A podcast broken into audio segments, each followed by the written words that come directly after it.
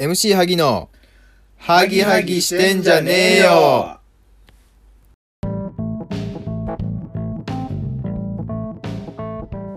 いこんばんは。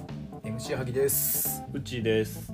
えーここまでのお時間担当されていたダニエル・アリさんお疲れ様でした、えーこの時間からは我々をふ2人でお届けしていきたいと思います、えーそして、まあ、今回第2回なんですけれども今回のゲストは竹兄です。うえっすようこそようこそ。まあ満を持してというですねあのついに我々の旧知の友人が、えーやってきてくれました基本ね、えーこれ愛媛の人間しか出ません。こ そうねね第1回はブルースケン、はい。まあ、彼も愛媛の人間で今回の竹兄も愛媛のしかもスケンも知っとるしなそうあまあ確かにそうだねまああの基本的に我々の知り合いの人はゲストに呼べますっていうでゲストに来てくださいという感じで、えーやっていますということで、えー改めてえーゲストの竹兄の紹介をしていきたそうねいと思いま。す、うん。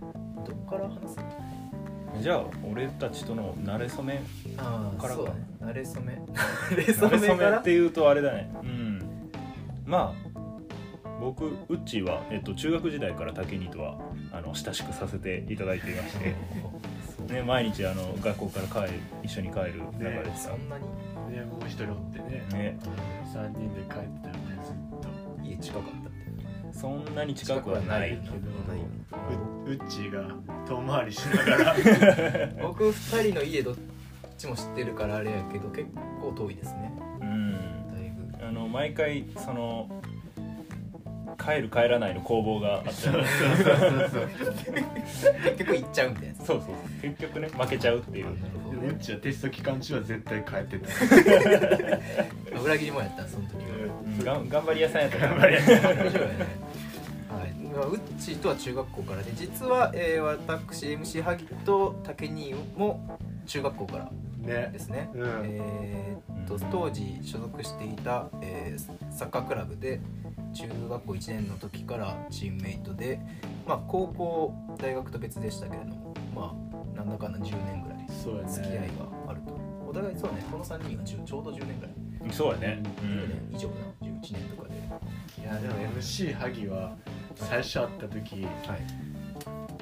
あの中学中学校の時？中学校の時の仮面ライダーのモノマネをしてるのそれがであ一番話されたくないやつ一瞬。結構ほんま初めて会った時ぐらいになんかね仮面ライダーの真似してったやよねってたね。やってました。そのなあの我私は愛媛県に来たのは中学校1年生のタイミングだったんで、はいはいはい。あのそれまでそのサッカークラブは小学校からみんなやってるからみんなもう知ってる中で中学校上がってきました、でそこに戸様の MC が一人入ってきて、僕は考えたわけよ。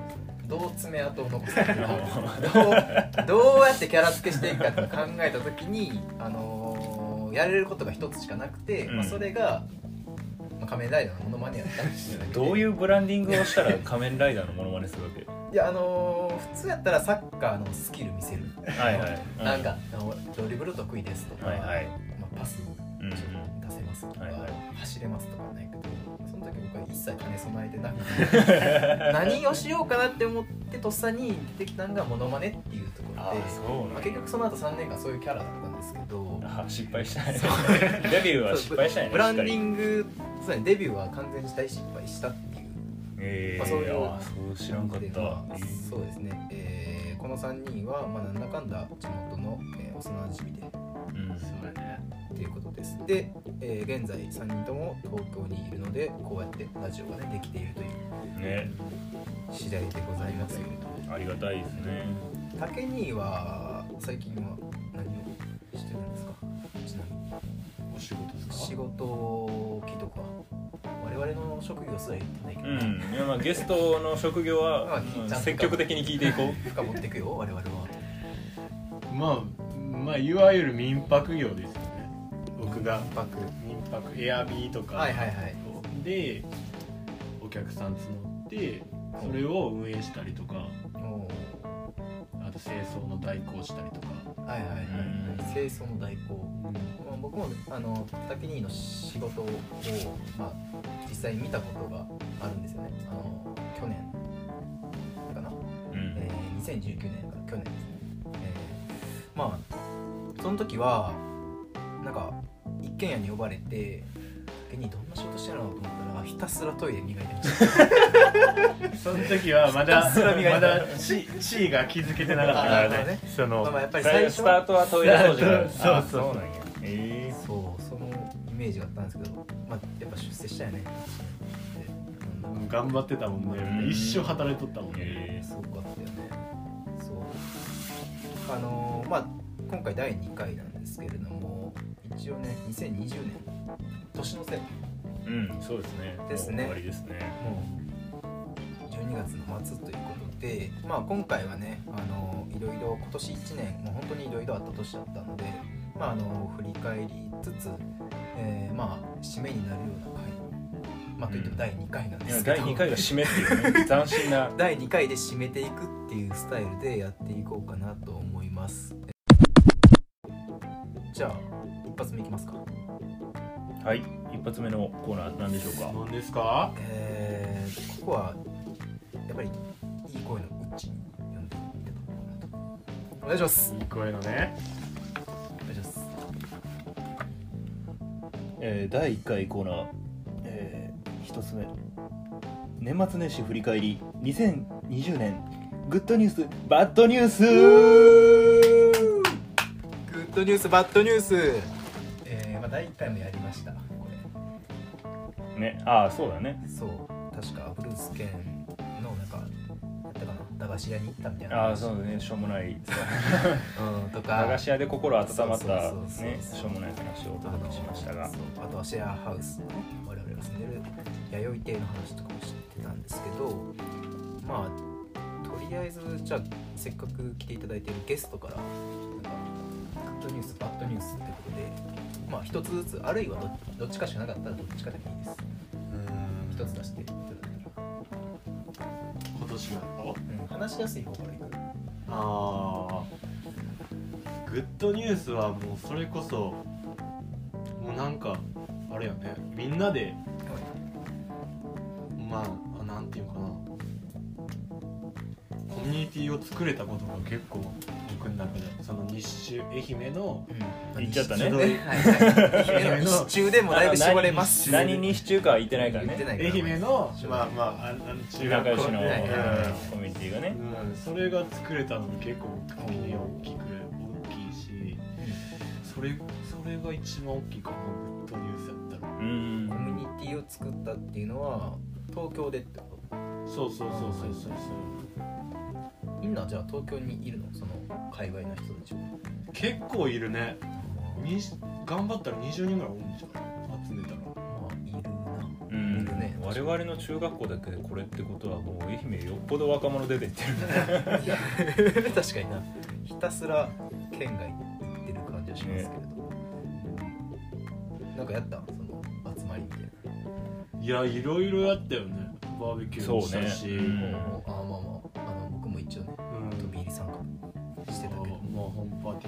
し。うん。うん、それこそなんか誰かの彼女とかとかさが来てなんかもっと人うん人じゃないけどね。けどでもそれでも楽しんでくれてたのがすごいほんまに家族的な、うん。確かにね。核家族というかなんかなんかみんなで助け合いたいなって思うぐらい、はいはい。うん、その集いはすごい。僕の中で今大切よね。それを毎回主催してたのがいや竹竹に。我らが竹に。我らが竹に。やっぱね竹にしかやるやつがいない。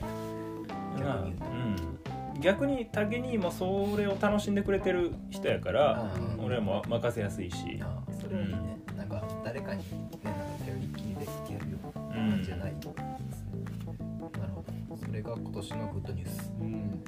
もうもうほんまに僕の中では一番でかいなるほど。なんか結構良かった。ね。じゃあ逆にバッドのニュース。あったらあ。ったら。そんなね。まあ悪いことばっかり。よ、まあ、ないから。いやーもうそれはもう大きな別れが。あったのが出会いと別れがうん。あったんですね。うん。まあ大切な存在とお別れがあったのがバッドニュースやね。お別れか。それはなんかまあちょっとあんまり聞くのは差し支えなければ教えていただきたいんですけど、なんかこう誰かと死別してしまったとか。いや死別じゃないけど。本情の別れみたいなものがあったっていう認識かな。まあまあまあまあまあ。いうか大切な人とのお別れがあったっていう死別に近い。いやまだ希望は持ってるけどな。あなるほどね。死別ではない。ああっちが死別しとるかもしれんけどこっちはまだ全然期待を持ってなるほどね。過ごしてますけどね。うん。えあっちが死別の認識があるっていうのはもう竹兄はなんか死んだ存在だと思われてる可能性もあるいやうーん。とそこまでではない。いや多分そこまでではないけどまあまあまうん。端的に言うと何なの？あいや彼女と別れた。分かるやろ絶対もう。一緒だね。ねまあ彼女と別れたか。どのラインに行ったら死別かな。あなるほどライン？ラインをブロックされるとか。着去ああそれは死別かな。着いやでもまあそれは別にないからね。ああじゃあまだ脈は脈は 生きてはいるの連かなうん全然。うん。まあ取ろうと思えば取れるしでもなんか今は違うなって感じだね。ああえ。そう。なんか僕最近あの TikTok をえなんか3時間ぐらい眺めてた日があったんですけど、まあ、その時にこう一個流れてきてあの昔のポエムみたいなやつをうんまとめてる動画みたいなのがあってうん。そこであの最近のその別れ際のうん。彼氏彼女の、そういうどういうのが今のスタイルのやつで、あの昔みたいになんか LINE ブロックとか実況とかはしないみたいな。うん。別れてもつながった状態でうん。こへえああそう。うなんとなく緩くつながりはあるものの、うん。まあ、離れていく心は離れていくよみたいなそういうのが今風だよみたいなまとめの動画があってええー、と思いながらこう上にスクロールしてたんですけど。あんた暇な時間にな何を見てるの？TikTok3 時間でもやばいなと思ったけど。いやいや若者のポエム見ちゃうの。はだいぶ重症。だいぶ重症やったねあの日は。忘れもしない1週間前のあの日なんですけど。まあまあ。そうそんな感じ、まあ、いや今連絡取れるけどっていう感じか。まいやまあそうやね。あまあでもまあ確かにまあ別れたやだっ気てインスタの写真消されたもんあ今風。あいやでも今風やな確かにな。残してたら次いけないもんなまあまあまあ。うん。でも別になんかあこれ写真元カノじゃあダメな。の、何がまあ、例えばうん。次付き合えるような人と出会って「インスタどんなの載せてんの?」って言われてうん見せてでこの女の人誰?」って言われて「あこれまあ元カノ」ぐらいのあっさりさで残していけんのかないやと思ってて。ーどうなのね。相手があれなんじゃない？相手側がどう思うかやね。新しく彼女ができたら相手側の気持ちが、に大事よ、うん。確かに。それは尊重されるべきようん、だからそれは別に俺は残しといてもいいけどでもなんかね相手が嫌なら消さないとそうやし、うんで相手から先に消してたよ写真。気づいたら。え竹兄はもう消した？うん、なんかちょっとその感情でその時の感情でやっちゃったけどまあ。えでもアーカイブには残してるまあまあまあまあ。まあ後ろアーカイブには残しててたまに深夜3時くらいに5分間だけ出して好きやったみたいなコメント出す系じゃない。いやそれはせえへんけど。や竹兄だもんそんな竹兄やからなそんなこでもとしない。結構意外とピュアやからね。でもまあよくは見るよね彼女のインスタは何かあればまあまあそうまあ分かる。気持ちは分かるそれにあのインスタの悪いところがさうん。ストーリーズとか出てたらさうん。一番上に来よんねん。まあ一番見てる人が来る。そうそうそうそう。気になるあの子。いいいねとかもなんか「た」ってなるやん。うんうんそれその「た」みはいたいなはいはいはいはいはいはい。でもそのなんかその「た」じゃなくて 特別にそうそうその名前出てる。名前出てくるやんか。ほんまインスタ悪いなって思うもんな。その講座がここでねちょっとねあの運営の皆さん聞いてもし聞いてたら構わないんで、ね。そこだけは勘弁してあげてほしい、うん。名前出す人出さない人のねあの振り分けできるように。昔はあの某地域のビッグマグナムビッグマグナム、えーまあ、はたまたツインタワーとまで呼ばれていただけにね。こんなピュアやねいやにあの身長がすごい高い。身長うん。何センチ？今どっち？身長。あ 身長は。身長。身長185ぐらいちゃうででかいね。怪獣やなちょっとちょっと持ったね。ちょっと思ったよね。えほんで今あれでしょ？なんかあのピルロみたいな。ピルロじゃないわプジョルみたいな髪型だね。今あ結構いいよね。いけてるでしょ、オーランドブルームみたいな。そうそううん。音声でしか伝えられないけど竹にはオーランドブルームみたいです。いや本当に写真撮ってちょっと遠目で10本当どれぐらいかな。手の限界まで伸ばした距離で iPhone を見つめたらオーランドブルームに近くいやいやいやいやよく言われるけどそれマジで。お前らいじりやもん。いやいや結構でも似てる瞬間あるよねたうまに、ん遠目で見たらね。遠目でやろ？うん。遠目で。遠目で近くで見たら顔でかいみたいなどうせ え全然ねそんなつもりはなかったんです。けどまあということでまあバッドニュース、えー大好きだった彼女と別れた。竹に、えーこのラジオ初の曲紹介あしてもらいたいなと思います。しちゃいますよ。いやお願いします。もう9月末にめっちゃ聴いとった曲です。まああの今回の、え3人の曲チョイスは今年一番聴いた曲。2020年最も聴いた曲を選んでもらってますので。はい。じゃあ竹に曲紹介よろしくお願いします。ええこれ最初に紹介したんやったまあもう紹介の仕方はあ自由に。自由でいいです。えー僕のやから一番聴いた曲はドドの「アイム」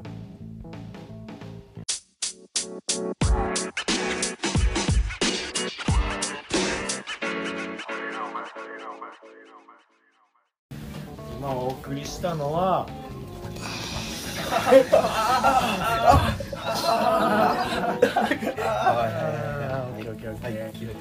編集編集。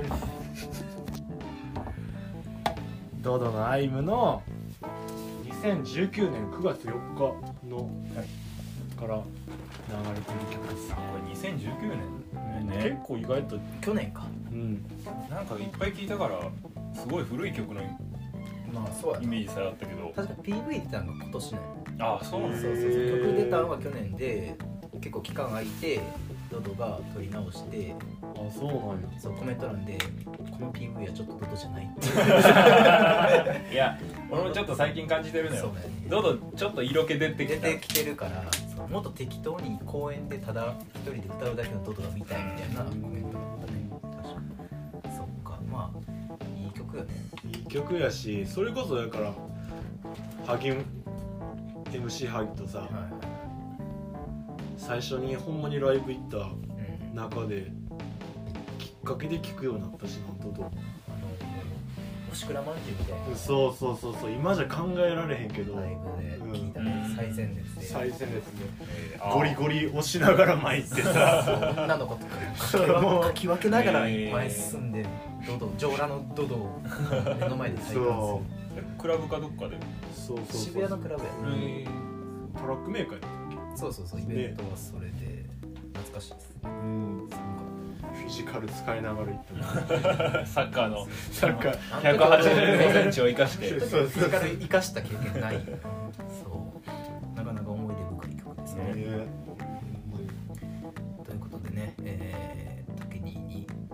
発目の曲紹介をしていただきました、まああの、まあ、曲紹介を挟んだということで一応説明しておくと、まあ、あのこのラジオは MC ハギのハギハギしてんじゃねえよ。あタイトルコールをしていなかったかあそれで最初にいや入るのか。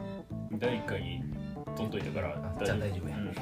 まあ、失礼しました。ということで、まあ、あの一応ねヒップホップ要素を、まあ、入れていきたいなあのこのラジオの前身であの私がやってたラジオは勝手にヒップホップっていう名前でやってて、まあ、それを受け継いで今回もあのヒップホップの良さみたいなところを伝えていけたらなと思ってますので、まあ、こんな感じで曲紹介もやっていくつもりです。うん。あのヒップホップはね定義がないんで皆さんのヒップホップをこのラジオで、まあ、感じ取っていただきたい、あなたが思うヒップホップがヒップホップ。そう。あなたのヒップホップをぜひ見つけてくださいそんな趣旨も含まれてますと。いや理解した。いやいやいやでもその前やっとったやつをよく聞いとったね俺は。えそっからもういろんな曲ねチョイスして Spotify で。ん。ありがたいねや影響は受けてますよ。MC ヤギから。は MC ハギのラジオで仕入れた曲を MC ハギの Spotify で聴いてたんでしょ。最初はね。Spotify はねいろんな人と共有してたんでうん。曲がねあの聴いてるとして変わるんですよね。なんかいきなり。僕がヒップホップ聴いてたらあの演歌歌手のなんか演歌に楽器に変わって「あっいやっ!」つって思ったりとかありましたね、はい。まあ、気を取り直してじゃあ今週のじゃないね今年のグッドニュースバッドニュース、うん。続いてうち行くうん私からいきましょう、じゃあまずまあバッドニュースは割と軽い。今年は割と、あのバッドニュース少なめな1年だったからすごい軽いんだけど今年といえばテレワーク。がコロナの影響でテレワークが始まって、まあ、僕自身本当にコロナが出始めた2月3月ぐらいから、えーテレワークが始まりはいはい。1年丸ごとテレワークをしたわけなんだけどだいぶすごいねあのそういうことを想定してなかった環境でテレワークをずっとしてる。特に椅子が椅子がね長時間座ることを考えられてない椅子でずっとあの作業した結果あのイボ痔になりました。これまだあの誰にも誰にも言ってない誰にも言ってないバッドニュースなんですけど私は一時期イボ痔に悩んでました、辛いな。うぁん。バットすぎるな。ちょっと。それは辛い。ちょっと。思ってたよりバットやな。24歳独身ねあの病院にも行きにくいですよ、まあ、このご時世もあるしイボ痔ですって言いたくないし。言いたくないね。自然治癒を目指してねあの枕をお尻に敷いてみたりとか いろいろしました。試行錯誤はしたい我が家に枕2つあるのはそういう要因です。確かに。あるね。あるね。そう。えーうん。イブ欲しいイボ痔ね初めて G, G 系お尻は大丈夫丈夫な方だったんだけど今年初めてイボ痔になりましたね。えー、辛そう辛いな。座ってるだけで結構ねヒリヒリくるやつがあって。でうんまあ今はね無事あの、感じたいなうん、感知したけど。でちょっとさ僕のバッドニュース MC ハギのバッドニュースもこのタイミングで言っていいですか？ああうん。全然。まあ僕はあのまあ今年ね東京に、えー6月に移ってきましてでそこからあの前回のラジオで第1回でもあの伝えたかと思うんですけど、まあ、シェアハウスを始めたんですけどうんうんまあその中で生活してる中で、まあ、最もバッドニュースだったこと。うん。は、えートイレの、うん。えーお尻。お洗浄。あウォシュレット。うんウォシュレットね。の水の勢いが強すぎて切れ死になった。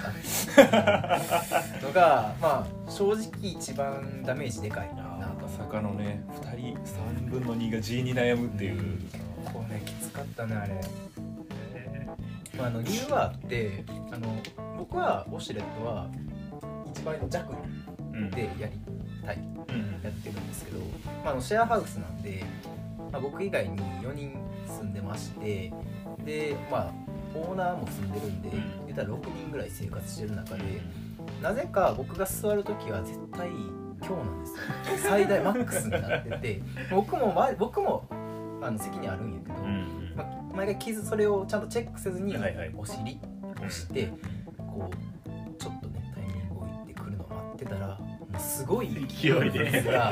超をめがけてね飛び込んできまして。えー、あきついね。あの普通じ切れ字って多分紙で吹きすうん。トイレットペーパーでそうね。吹きすぎてうん。こう切れるみたいな症状だと思うんですけど僕はまあちょっとそのちょっとだけ乾燥してる肌に水が勢いよく来ることによって、あのウォータースラッシュじゃないですけど、はいはい水の勢いで切れてしまったっていうパターンえー、すごいね。をもう何回もやってしまい、まあ、あの今恒常的に切れ字です。まさかの告白が入りましたね。はいあったニュースでしたね。すごいね。えー、ウォシュレットで切れ字ってもうきついよね。ナルトの水遁みたいな。水手裏剣のレベルやねそれ。そうよ。切れ味抜群やからね。すごいね。とんでもないよ。皆さんもぜひあのトイレねするときはウォシュレット気をつけていただけたらなと思います。まあじゃあ気を取り直してグッドニュースの。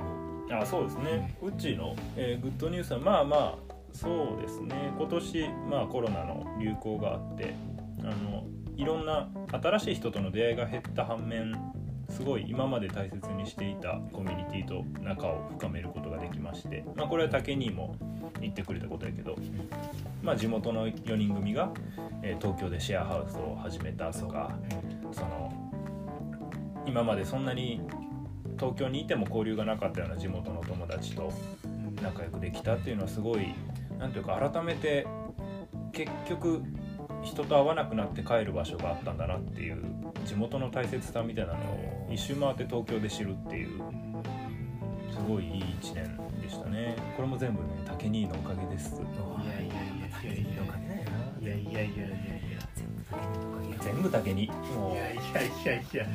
竹に様々です。いやいやいやいや。もうそれはそれぞれ良さがあってそこに集って。あううっちーもねいないといけない存在やからね。そのコミュニティの中やったら。ういや例えばそう言ってくれるんですよ。どうしてくれんのやっぱうっちーってなんていうかな中立やねんな。何に関しても。なんか言ったら誰の話でも聞けるし知性もあるからさ。アドバイスとかもできたりとか。あまあそれこそ音楽もいっぱい知ってるし。アートとかも知ってるしさ。一人いたらすごいそうそうそうそう。助けてくれる。なんかその場がちょっとしらけちゃったらなんかそのねうっちーがちょっとつないでくれたりとかさ。はいはいはいあじゃあつまりあれ？うちは我々の水を運ぶ人？水 を出ましたね。人です第1回から引き継がれてる水を運ぶ人シリーズ。これね多分皆さんわけわからないと思うサッカーのね元日本代表監督をされていた、えーイビチャ・オシム。前監督のあの名言集とかあのネットで調べていただいたらわかると思います、まあ、また後ほど調べていただけたらと思います。すいませんちょっと茶化しましたが、まあ、うちは水を運ぶ人人でいやありがとうございます。まあやっぱりうち自身のまあなんでしょうねエネルギーもあって今年1年うん。地元の。そのそうね。なんかこの年になって本当に今までで一番楽しい1年だったかも。えー、いいっすなんかねすごい、うん、楽しい1年でした。でもそれこそほんまにウッチーとね全然うん。飲みに行く仲でもなかったもんね、そうね。うん、学生時代大学生。いやなんかそのあるその3人で寄って帰っとったやつ。を中学校時代に帰っとったやつおってそれ含めて3人でいたけどあそいつがいなかったら別にね、うん。遊びに行ったりとか飲みに行ったりも別になかったけどなんかね。うん。まあそもそも竹兄はあの高校で別々になっちゃったからあそうのそう MC ハギとうちとは別々の高校に行っちゃってやっぱり高校3年間離れるとね、でかいな。うん、共通の話題もなくてうん。なんかわざわざ集まるかって言われたらそうじゃないみたいな。高校の時竹に話一切せんかったね。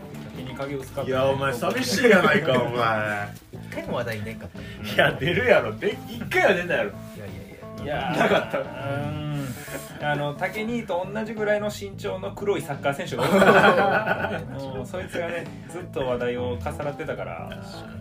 竹ケニーはなんか途中でねサッカーじゃなくてフットサル始めたとか、まあ、そういう話題は聞いてた。ああまあ一応ねちょっと頑張ってました。遠いところで頑張ってましたけど、そうか。まあなかなかね今年1年でそんな関係性がまた深まっていく。いやほんまにそれはほんまにありがたい。なかなか良いこと。ううん。んそうか。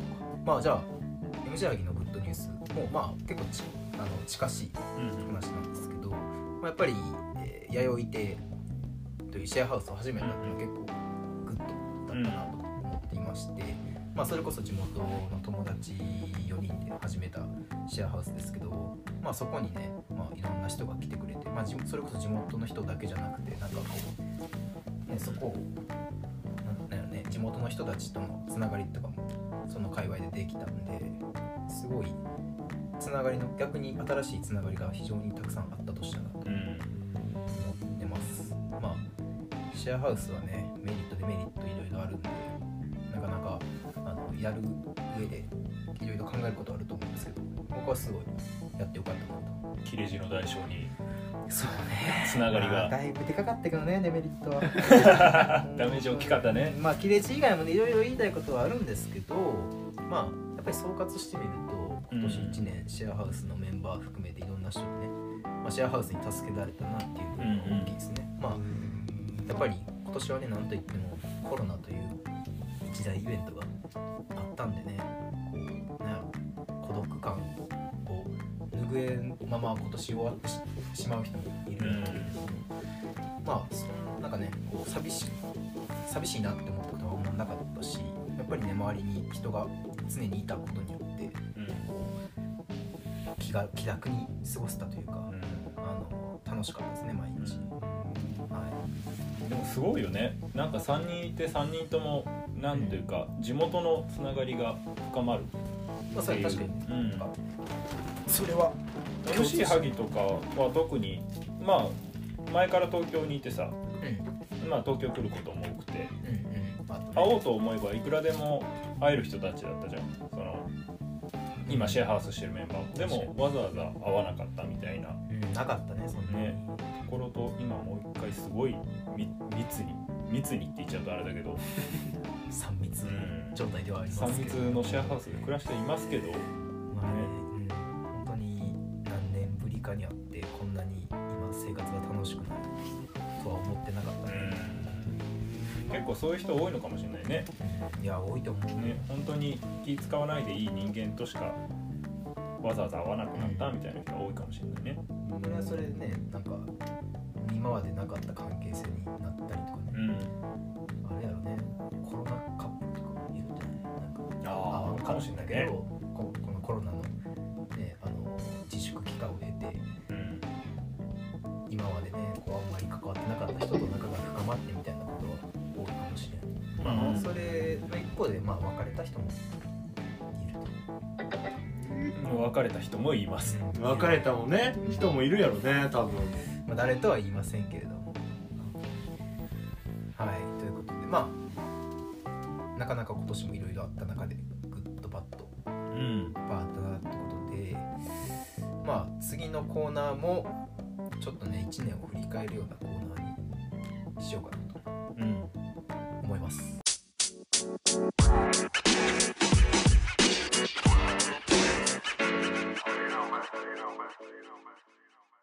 じゃあ気を取り直してコーナー紹介。うちお願いします。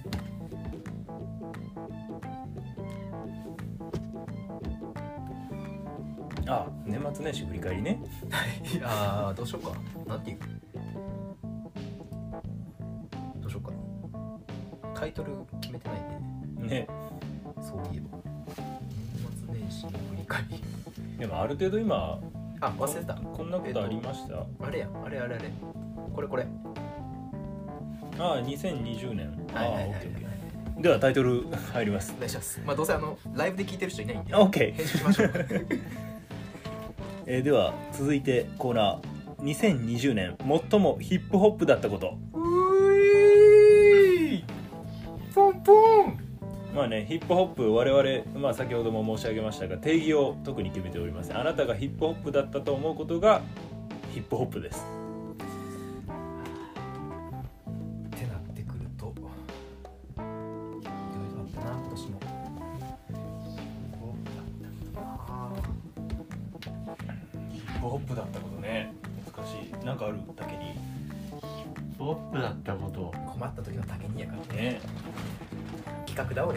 にしてくれる。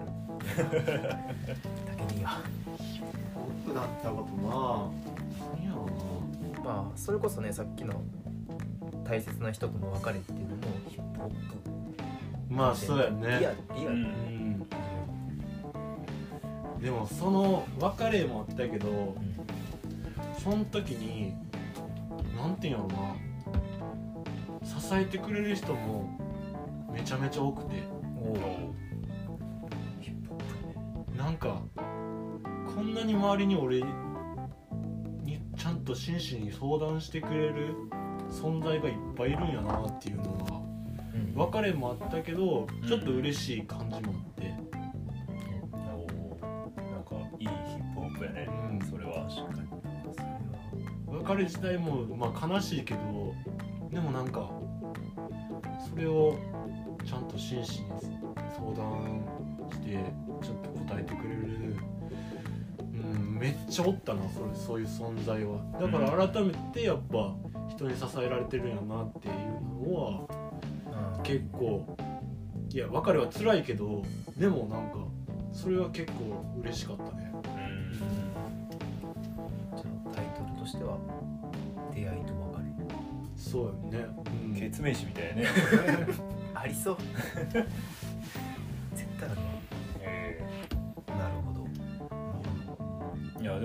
ップホップですよ。うん、それは、じゃあ続いて私の今年のヒップホップ。最もヒップホップだった出来事。ね。うん。テーマみたいな。ねまあ今年全体で見るとやっぱり銭湯とサウナとの出会いっていうのが。言われた。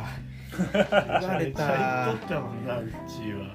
いやすごかったね。いやちょっと今でこそ寒くなっちゃったんで、そのなんかわざわざ自転車で30分期はうん10時半に仕事が終わり11時半に閉まる銭湯に自転車で駆け込むみたいなずっとやってましたね。こうハードスケジュール、うん。で今はどっちかというとサウナの方にちょっと、あの金額をグレードアップしてサウナの方に入ってるんだけどその中でもあれだねどっかで巨人の選手とかサッカー選手とかが酒の次の日はサウナで酒を抜くっていう話をしてるのを聞いてでそれをまともに信じちゃって俺はあの飲み会の直後にサウナに行くっていう癖がついて。体にいやあ大丈夫後々調べたらあのそういう効果ないと。あ気持ちないや。のむしろ汗をかくことによって体の水分量が減っていくから、その逆にアルコール濃度がの高くなる。体に悪いと。そりゃそうよ。で一回日曜日にあのそれこそ竹にもいた飲み会でああ言いましたね。すごいすごいペースで飲んだ回があったんですよね。なあのあれ？なんか写真で見たんやけど倒れてたああそうそうそう。僕があの、真ん中で。はい、うん。路上ではい。タバコ吸いながら、あの寝転んでた時ですね。だいぶ治安悪いなと思あって。の時は、店員さん怒られたもうんな、ん、寝転ばないでくださいって。マジで？居酒屋の注意じゃないもんね。寝転ばないでくださいっていうのは、ウッチーが酒に飲まれることなかなかうん、珍しいいやでもあの時は異常だったね。でその時も無意識にあサウナ入らないとって思って僕はなぜかその飲み会を途中で離脱しサウナへと走ったっていう。でも結局酒も抜けずでもう意識も混濁してちょっと倒れそうになりながら帰り道聞いた YouTube であのサウナにそういうその酒を抜く効果ありませんっていうことを知るっていう。ぐでぐでで帰ったそうそう。結局次の日仕事にならないみたいなね。まあでもそれだけこう体にサウナに行く GoTo サウナみたいな意識がもうだいぶ植え付けられてたわけね。うんそうそうそう。だいぶそれが今年のヒップホップですねどれぐらい行ってんの？週。あでも最近は週2か3かな。多いやろうん。ただ金額的にねちょっと苦しくなってくるから。ちょっとこ今後は、一回何円ぐうん。安くて1000円。あそうか。で、うん、いいとこ行くと1500円ぐらい。そういいところの違いなんだ。それはねまあサウナの数だったりとか数広さとか。広さもあるし温度とか、ああ言ってますね、うん、そうそう。あの結局サウナーが何を求めてるかっていうとそのあったかいその熱いサウナに入って水風呂にドボンと使ってでその後に来る整い。の時間。そそれはわかる。ただ整いのその振れ幅っていうのは自分が入ったサウナと水風呂の温度関係その温度の差だったりとかその後のその整いの環境ちゃんとした椅子が用意してあってその目をつぶって落ち着ける空間があるかとか。リスナーついてきてる？まあまあ。一生聞かされてるもんな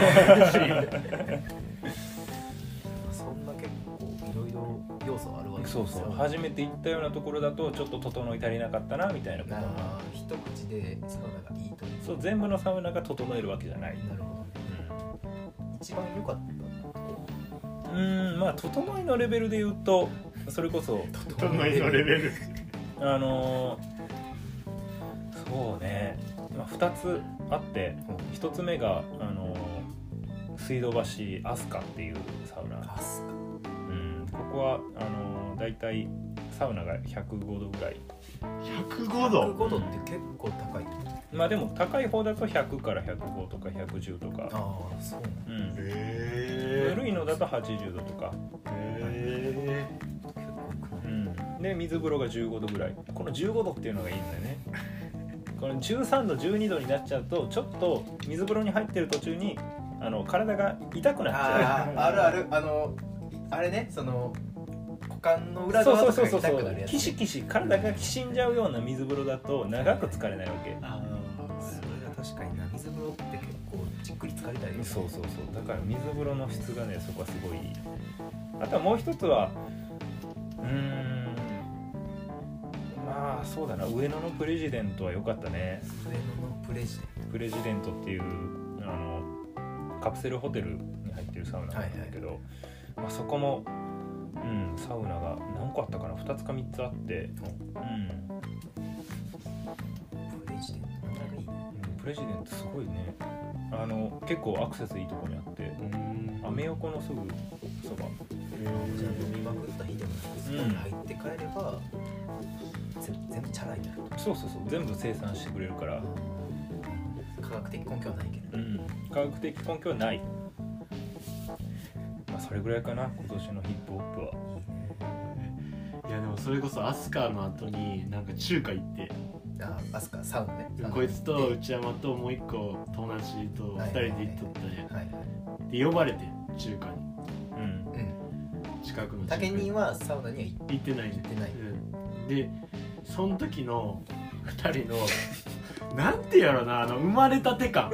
あ もー素のままみたいな。うさっき生まれたぐらいなんかも邪心がなかったね。うそうほんまに。本当に、邪心がない。邪気まで払ってくれるぞサウナを。これが整ったんやろうなっていうのが。もう我々その仲介でビール一切飲まずねひたすらコーラ飲んでたよね。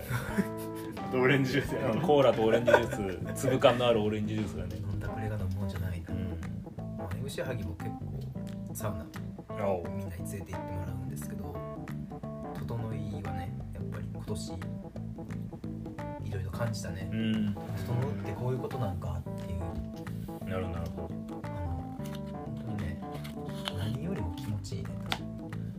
どうん。僕の中で結構タバコ吸ってる瞬間とかって、うん最もこうリラックスできるの状態うんうん。なんですけどなんかそれを結構超えてくるぐらいの気持ちよさが確かにね。整いに上がったあれなんか幸福度指数みたいなの出してくんねんからな。ああマックスそう整いま9その次ぐらいにそうそうそうそうそうそう。そういうの出してくれたらねなんか自信持って。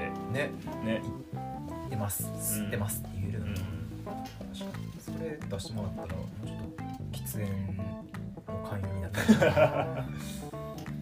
まあねまあ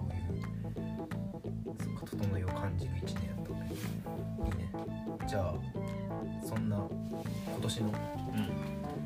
今年を象徴するような一曲うちに紹介しても歌いましょうか。はい、えー私が紹介する曲は、えー2016年 Pushin'より、えー夜を使い果たして STUTS フィーチャリング、えー PUNPEE です。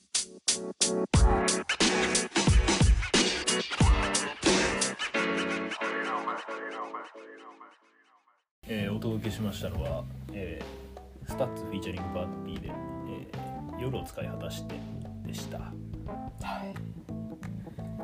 いやー何度聴いてもいい曲ですねやっぱり。名曲やね。名曲やね。2016 16年の多分クラシックソングじゃない？うん。おそらく。ポップ界でも相当聞き込まれてる。ね。いつかライブで聴きたいね。ライブ行きたいな。ライブ行きたいな。今年は全く行けなかったからね。そういう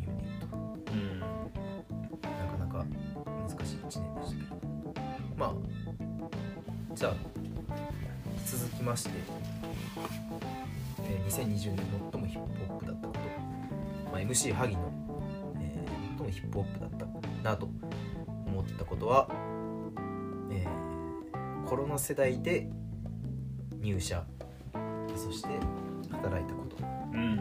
ですかね。まあなんやろねまあ今年入社した人たちはみんなそうなんでうん。まあもうスタンダードになりつつあるんですけどやっぱりコロナの状況で働き始めたのはなかなかねそっか。結構運命的じゃないけどまあ、うん。運命でもない全員そうなんやけどいやでも感じるものあったね、だってこんな年ね。今後もあるかどうかわかんない。まあ来年来年再来年。ぐらいはあるかもしれない数けど。年あるかもしれんけど。現役世代じゃね唯一の。いやコロナ入社世代。まあ竹にもそうだね一応。まあまあまあまあ。一応、うん。けどまあ働いてたからねあそうか。こっちで。まあ初めましてじゃなかったからね。まあ確かコロナが始まコロナが騒がれ始めたんが、えー、2月1月の後半ぐらい。かなまあ1月後半ぐらいにあの船のね。そうそうそうやった。ダイヤモンドプリンセスだったっけ？忘れた横浜に来ちゃったやつ、けどうん。から始まりのあっという間に広がり。で当時まあ私はあの地元にいたので、まあ、愛媛県で、えー来たる4月からさあ東京で働くぞと思いながらしていたんですけど、まあ、コロナが一気に感染拡大してしまってなんかどうやらなんか東京に行くんも怪しいぞみたいな感じになり、で世間はどんどん自粛ムードになってリモートワークが始まりだしてでもう入社式なんかできませんよともうそれこそリモートで入社式しましょうって感じになって。で結局なんだかんだ4月から6月5月末までずっとリモートでひたすら研修を受けてたんですけどまあなんかやりにくい部分もあったよね。うん。実際人と接しないとわからん。うんなんかね、えーやりなんか力加減というかうんなんかその辺を汲み取るのがすごい僕は難しかった。うん。うんそっか仕事柄まああのー私は一応不動産の業界にいるんですけど結構ねやっぱりこう対面で人と会うのがメインになるところなんでこう、まあ、自分の会社はすごいリモートワークに移行するのがスムーズだったんですごい良かったなとうん思うんですけど業界全体としてはまあやっぱり観光業とかが影響を受けてて不動産もねまあ煽りをすごい受けてたからなんかまあ不安感も多少ありながらなんか日々を過ごしたなっていうはすごいまあある意味ヒップホップじゃない。まあなっていう確かにそういう話ですね。初めて、えー、と同期とか上司と会ったのは？ああえっ、とねそうね。同期はなんか内定した、えー去年の夏ぐらいから、まあたまにちょくちょく研修とかで会ってたんやけど、結局入社するしてから初めて実際に職場で会ったのは6月入ってから。お上司なんかも本当に初めまして。うん2ヶ月研修であったけど、はいはい。な人やったんかって分かったのは、まあ、6月以降へえまあたった2ヶ月されど2ヶ月。うん。結構やっぱ最初のねその期間っていうのは大きかったかな。うん。気はするな。でもその割にな仲いいよね同期と。うんうんすごいみんないいやつばっかりですね、ん。周りは。なんだかんだで遊んでくれてありがたいんですけど。まあ仕事もねみんなこうリモートワーク中心になうん。対面でやることが少なくなったから、まあうん。そういう意味では、うん、難しい人もいたかなってうんいう感じはしますけど。うっちもねずっとリモートで。ほぼ,、うん。ほぼリモート。フルリモートほぼリモート。まあまあフルリモートに近いから出社した回数とか。10回もないんじゃない？マジ？でえ。今年。そのリモートワークが始まってから10回もないと思結構ね。ううん。なかなか、まあ、もちろんプライベートでたまに同期まあまあ、うん、同期はね会うけど本当に一つのプロジェクトを上司と2回しか会わないまま終わるみたいなこともざらで、やばいねうん、そう考えたら本当今年とんでもない1年でしたね。ね。でもあれやろ？もう出勤したくなくなったよなうんそうそう。もう俺は完全にテレワーク万歳になっちゃった人だから。いやまあでもねできるなら別に出社したくないよってなる、うんスーツも着たくなくなった。よスーツも着たくない。もうスウェットで一日中過ごしてたい、うん。正直それで仕事できるもんな。できるし、竹兄とか現場絶対出た方がいいまあうんでもそれこそやから外国人が減ったから、はいはいはいはい予約の件数もガタ落ちやし、観光業界は大ダメージ、うんでもなんかまあいろんなサービスは結構エアビーだけじゃなくてもううん。ユニットっていうなんか家賃なんていうのかな毎月サブスクみたいな感じで払ってうんうん。住めるのがあってそういうの。え。あープランが新新しいプランができる。そうそうそうそうそうそう。だからお客さんは入ってるのは入ってるよねその物件に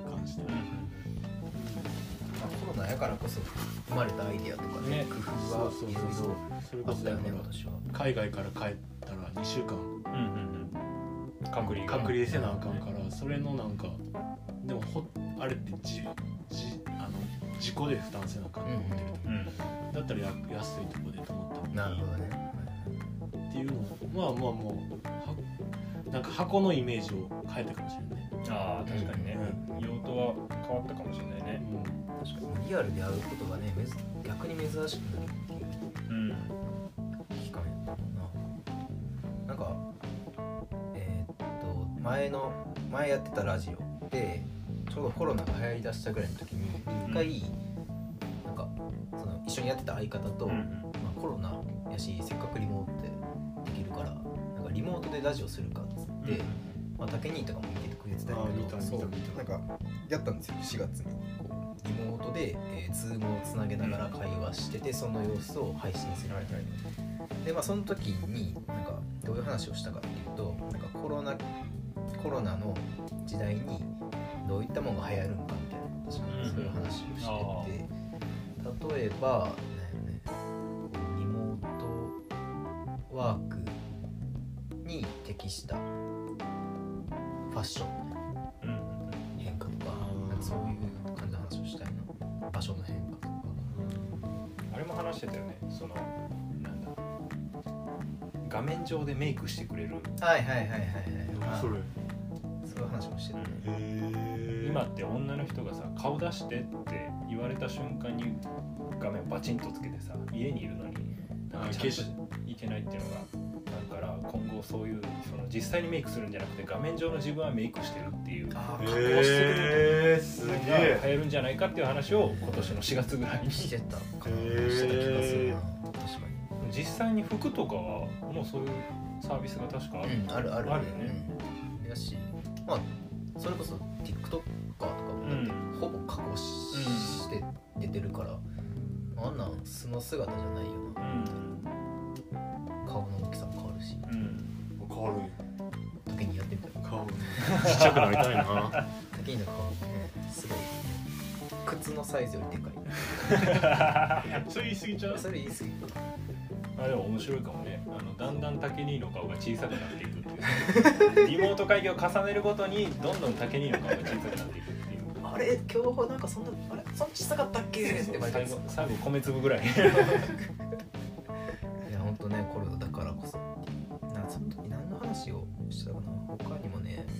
下世話な話もしてたんやけど。それこそなんかエロはどうなるかとかね。あだってねエロいことなんか実際にね男女が合わんとできんことでみたいな、オンラインエッチみたいな。話もしてたね。まあそんなことはなかったんやけどね。新1年でねーうんまだ1年はちょっと短かったかもしれないねでもなんかオンラインキャバクラとかやってたよなああ確かにね。スナックとかもうん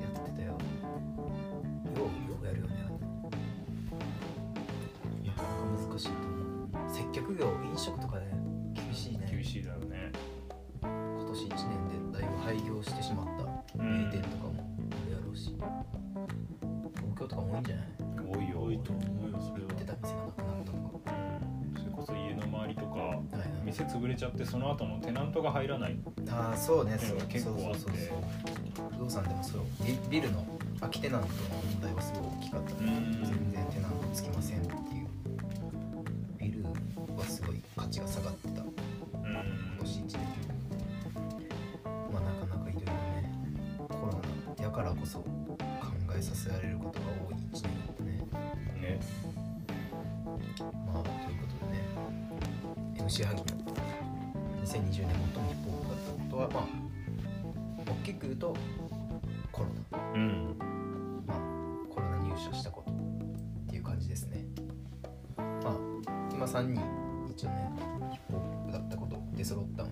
最後エンディングで今年一番誰がヒップホップだったかを決めようかな。なるほど。誰が竹には支えてくれる人。で MC 萩は、えーコロナ入社。で私ウッチーが、えーサウナとの出会い。これ決めづらね。全然違う系統の3つが揃っちゃったね。全然ちゃうな。まあ難しいね。まあ一回ちょっと曲紹介挟んでから最後考えましょうか。ということで、えー最後の今回の最後の曲紹介になります、えー私 MC アギがチョイスした曲は、えー2017年発売のドレイクの、えーアルバム「モブライフ」から「Do Not Disturb」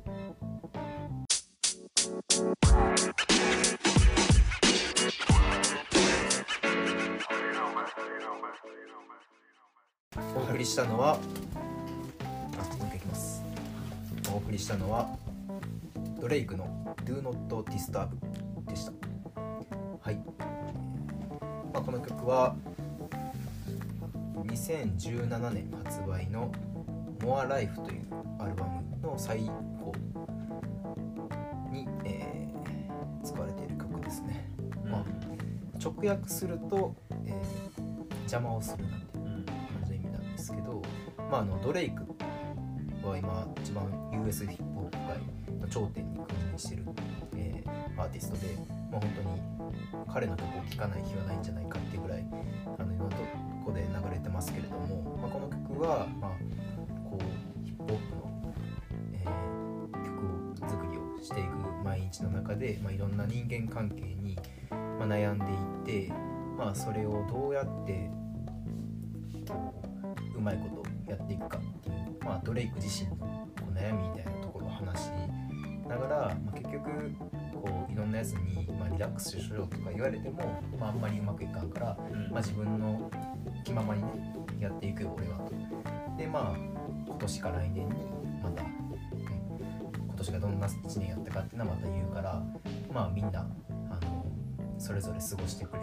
うん。で最後にあの「モアライフ」って言ったと思うんですけどまあカリブのスランで、えー、より良い、えー、生活をっていう意があってまあねまあみんなそれぞれより良い生活を送っていこうぜっていう、うん、歌詞なんですけどそうね、まあ、この曲は結構好きで、まあ、最初はあのもちろん歌詞の意味は分かるはずもなくこうビートのトラップのリズム感がいいなと思って聴き始めたんですけど、まあ、割とねあの US ヒップホップとかは意外とリリックがやっぱりいいんで皆さんもなんか自分で和訳してみるとかネットの和訳を見ながら聴いたりっていうのもいいかもしれないです、はい。やっとねヒップホップらしい確かに、曲紹介。ができたなっていうちょっとほっと胸なで下ろした感じなんですけれども。ありがとうございます。さすがね。さすがメイン MC は違いますよね。いただきましたということで、えーまあ今回の第2回も終わりの時間が近づいてきましたけれども、えー締める前に今日ね3人それぞれ発表した2020年最もヒップホップだったこと、えーの中から一番ヒップホップだったなってことをうん。決めたいんですけれども確かに、忘れてた。決め方を全く。じゃあ一人ずつ言っていこうか。そうね。じゃあまずうっちーから。私はやっぱりうん MC ハギのコロナ入社がいろいろまあ今年総括して一番ヒップホップだった。まあこれをヒップホップって言いたいよねっていう思いも込めてね。やっぱそうだね。うん。まあそうやかなって思いましたね。だけには。う。ーんでもどうやろうな。悩むな。いやでもやっぱコロナ。うん。ねハイムシ。まあ大きな変化がねねこの1年あったから。うん。選ばざるを得んよ。ね。うん。こうん。の MC ハギーはまあ悩んだけど、まあやっぱコロナかな。うん。うん。最後自分で自分を選んじゃうね。やっぱコロナがやっぱりヒップホップだったよね。うん。まあね。コロナ期間でね生まれたヒップホ作ばっかりうんだったんで、まあぜひね皆さんもあの今年一ヒップホップだった話題コロナからねこうさらにヒップホップの曲をどんどん深掘っていって聴いてほしいなと思いますね。そうですね。うんはい。まあということで今年最もヒップホップだった話題はコロナ、えーおよびコロナ出社うんしてましたってことです。握手。は。い。まあ、えー今年、えー最後であろうラジオをね締めていこうかなと思うんですけれども。まああのまだ第2回なんで、まあ、今後もどんどん続いていくとは思うんですけれども。またあのぜひね、えーこのラジオご愛顧していただければなと思います。どうでした？だけにいやー楽しいですね。なんか こうやって別にね言い合える時はもうねうん。そんなないしなんか普通に素直に自分の思いを伝えれる場がね。うん。確かにね。取り繕います言葉にして初めて分かる感情もあるだろうし。一回出た言葉がね返ってこんうん。それはそれでね。うん。いい味ですしまた出てくれますか？ねまたぜひいやいいとよろしくおいします。ああいいと思はい。いいと思うんです。また出てくれますか？いいと思うはい。ありがとうございます。懐かしいね懐かしいなまああのーいろんなゲストを今後呼んでいくんで、まあ、竹にといつ会えるかはちょっとわかんないんですけど、うん。まああのまたねまた近いうちにぜひよおろしくお願いし会いしましょうということでえー、MC アギの「ハギハギしてんじゃねえよ」第2回ねこれにて、えーえー終わりの時間を迎えようとしています、えー今夜、えーお送りしたのは MC ハギとウッチーと。